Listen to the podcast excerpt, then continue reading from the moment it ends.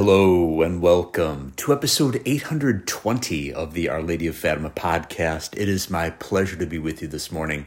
My name is Terrence M. Stanton. We are recording on the first Saturday of the month, March 2nd, 2024, in the year of our Lord Jesus Christ. Let us begin with the great saint and doctor of the church, Alphonsus Liguori's Saturday prayer to the Most Blessed Virgin Mary to obtain her patronage. O my most holy mother, I see the graces which thou hast obtained for me, and I see the ingratitude of which I have been guilty towards thee. An ungrateful soul is no longer worthy of favors, but I will not on this account distrust thy mercy, which is greater than my ingratitude. O my great advocate, pity me. Thou dispensest all the graces which God grants to us miserable creatures, and for this purpose he has made thee so powerful, so rich, and so benign. He has done so that thou mightest succor us in our miseries. Ah, Mother of mercy, leave me not in my poverty. Thou art the advocate of the most miserable and guilty criminals who have recourse to thee. Defend me also, who recommend myself to thee. Say not that my cause is too difficult to be gained, for all causes, however desperate, when defended by thee, are gained. In thy hands, then, do I place my eternal salvation. To thee do I entrust my soul. It was lost. Thou, then, by thy intercession, hast to save it. I wish to be inscribed amongst thy most devoted servants. Reject me not. Thou seekest the miserable to relieve them. Abandon me not, who am a wretched sinner and who have recourse to thee. Speak for me. Thy Son does all that thou askest him. Take me under thy protection. That is all that I ask. Yes, for if thou protectest me, I fear nothing. I do not fear my sins, for thou wilt obtain me a remedy for the evil they have done me. I do not fear the devils, for thou art more powerful than all hell. I do not even fear Jesus, my judge himself, for by a single prayer of thine he is appeased. I only fear that by my negligence I may cease to recommend myself to thee and thus be lost. It is true that these graces are too great for me, who have not deserved them, but they are not too great for thee, who art so much loved by God. Hence he grants thee all that thou askest. Thou hast only to speak, and he denies thee nothing. Pray then to Jesus for me. Tell him that thou protectest me, and then he is sure to pity me. My mother, in thee do I trust. In this hope I shall live in peace, and in it I wish to die. Live Jesus our love, and Mary our hope. With being the first Friday, I wanted to go through a bit of information about the first Saturday. Uh, I should say, with it being the uh, first Saturday, I wanted to go through the information pertaining to the first Saturday devotion at the Fatima Center's website located at fatima.org. At Fatima, Our Lady pleaded, Do not offend the Lord our God anymore, for he is already too much offended. Instead, humanity's outrages against God have only intensified. On July 13, 1917, our Blessed Mother revealed that God wills to establish in the world devotion to her Immaculate Heart. To prevent divine punishment, Our Lady would return to ask for the consecration of Russia to her Immaculate Heart and the communion of reparation on the first Saturday. She said, If my requests are heeded, Russia will be converted and there will be peace. If not, she will spread her errors throughout the world, causing wars and persecutions of the Church. The good will be martyred, the Holy Father will have much to suffer, various nations will be annihilated. As promised, our Lady returned to request the communion of reparation on the first Saturdays. On December 10, 1925, she appeared to Lucia in Pontevedra, Spain. By her side, elevated on a luminous cloud, was the child Jesus. The Most Holy Virgin rested her hand on Lucia's shoulder and showed her a heart encircled by thorns, which she held in her other hand. Our Lady said, Look, my daughter, at my heart, surrounded with thorns, with which ungrateful men pierce me at every moment by their blasphemies and ingratitude you at least try to console me and announce in my name that I promise to assist at the moment of death with all the graces necessary for salvation, all those who, on the first Saturday of five consecutive months, shall confess, receive Holy Communion, recite five decades of the Rosary, and keep me company for 15 minutes while meditating on the 15 mysteries of the Rosary with the intention of making reparation to me. Why five first Saturdays? In 1925, indulgence Saturday devotions to Our Lady already existed, although no indulgence carried the magnificent promise of final perseverance. Lucia asked our Lord why he wanted to establish a new devotion consisting of five first Saturdays. He answered, It is true, my daughter, that many souls begin, but few persevere to the end. And those who persevere do it to receive the graces promised for it. Souls that make the five first Saturdays with fervor and to make reparation to the heart of your mother in heaven please me more than the tepid and indifferent who make the 15. God, in his goodness, asks us only for five first Saturdays to obtain Our Lady's promised graces but emphasizes that we must offer the devotion with fervor and the intention of making reparation. Our Lord explained to Lucia why he seeks five Saturdays of reparation. There are five types of blasphemies and offenses committed against the Immaculate Heart of Mary. One, blasphemies against her Immaculate Conception. Two, blasphemies against her perpetual virginity. Three, blasphemies against her divine maternity, in refusing at the same time to recognize her as the mother of men. Four, blasphemies of those who publicly seek to sow in the hearts of children indifference or scorn, or even hatred of this Immaculate Mother. Five, offenses of those who outrage her directly in her holy images. Lucia summed up why we must attach such great importance to this devotion. Our good Lord, in His infinite mercy, asks me to make reparation to the Immaculate Heart of Mary and to implore pardon and mercy in favor of souls who blaspheme against her because the divine mercy does not pardon these souls without reparation. Every first Saturday, we should 1. Make a good confession within eight or so days before or after the first Saturday. 2. Receive Holy Communion. 3. Pray five decades of the Holy Rosary. 4. Keep Our Lady company for 15 additional minutes while meditating on the mysteries of the Rosary. And 5. Offer each of the above acts in reparation for the blasphemies and offenses committed against the Immaculate Heart of Mary. So if you are able to do so, please make the five First Saturdays devotion and tell other folks about it. Going to head back over to fisheaters.com for our meditations and readings for Lent, initially published by Sheed and Ward in 1937. This is for the second Saturday of Lent, entitled The Passion of Christ Wrought Our Salvation by Redeeming Us, by the angelic doctor St. Thomas Aquinas. St. Peter says, You were not redeemed with corruptible things as gold or silver from your vain conversation of the tradition of your fathers, but with the precious blood of Christ, as of a lamb unspotted and undefiled. 1 Peter 1:18.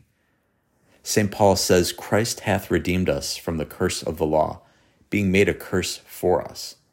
Galatians 3:13.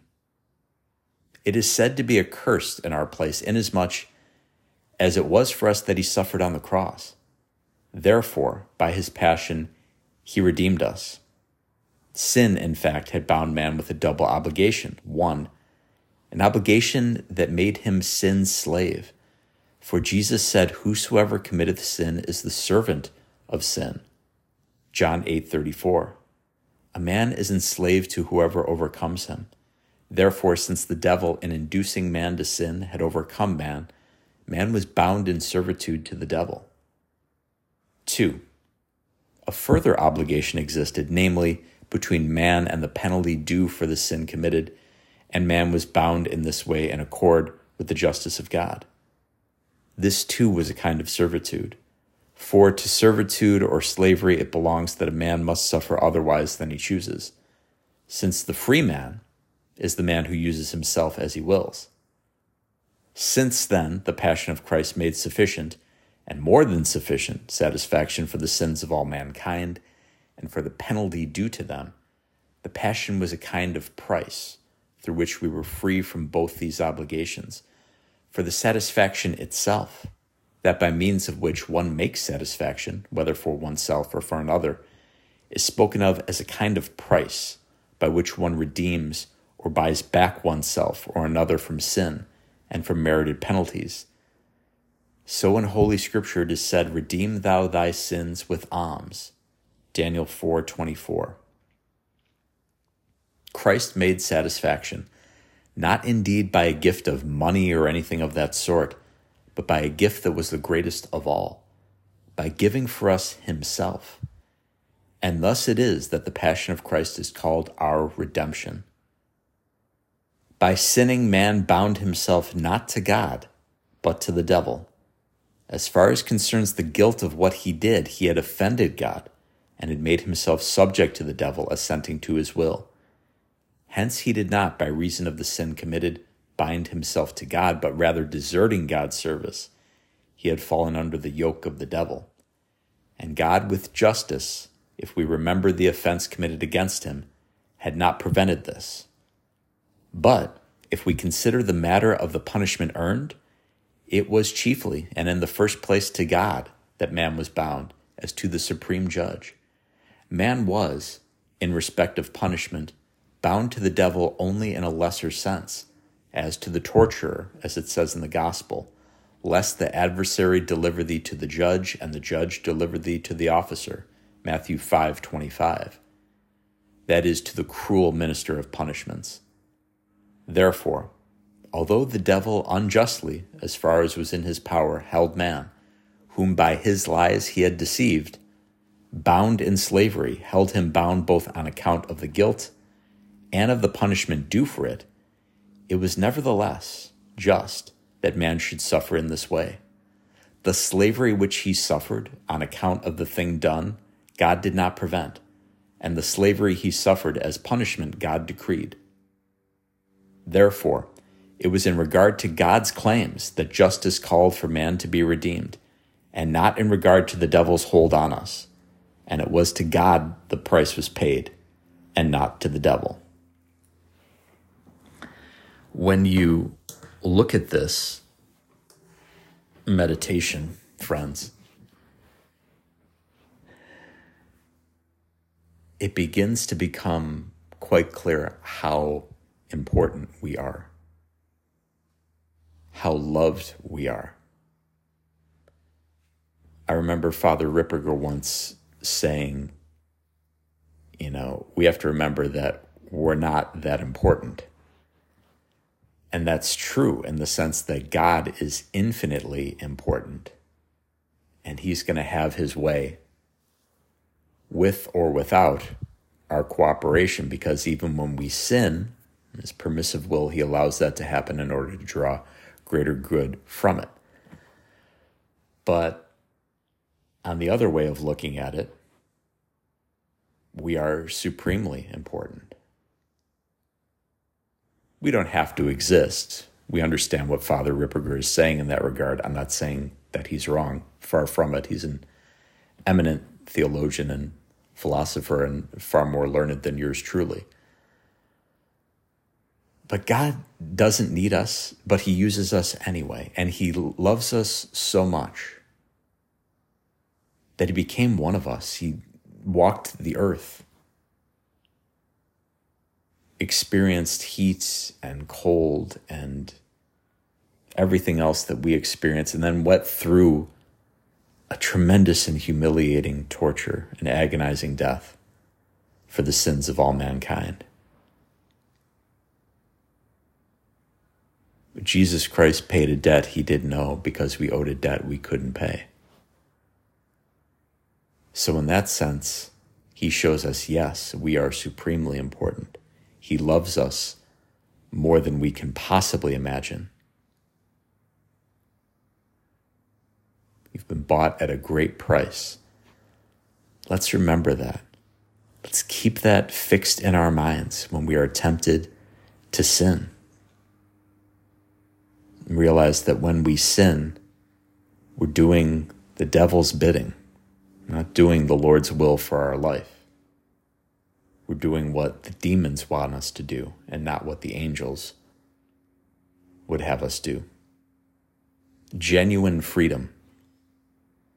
Talk a lot about freedom these days. But genuine freedom is doing what you ought to do. That's authentic liberty the real slavery of our society is sin, is license. It feels good, I'm going to do it. I'm going to pursue wealth, pleasure, power, fame. Consequences be darned. Doesn't matter who I hurt, as long as I get my fill of whatever I want. That's the thought process the demons want you to have.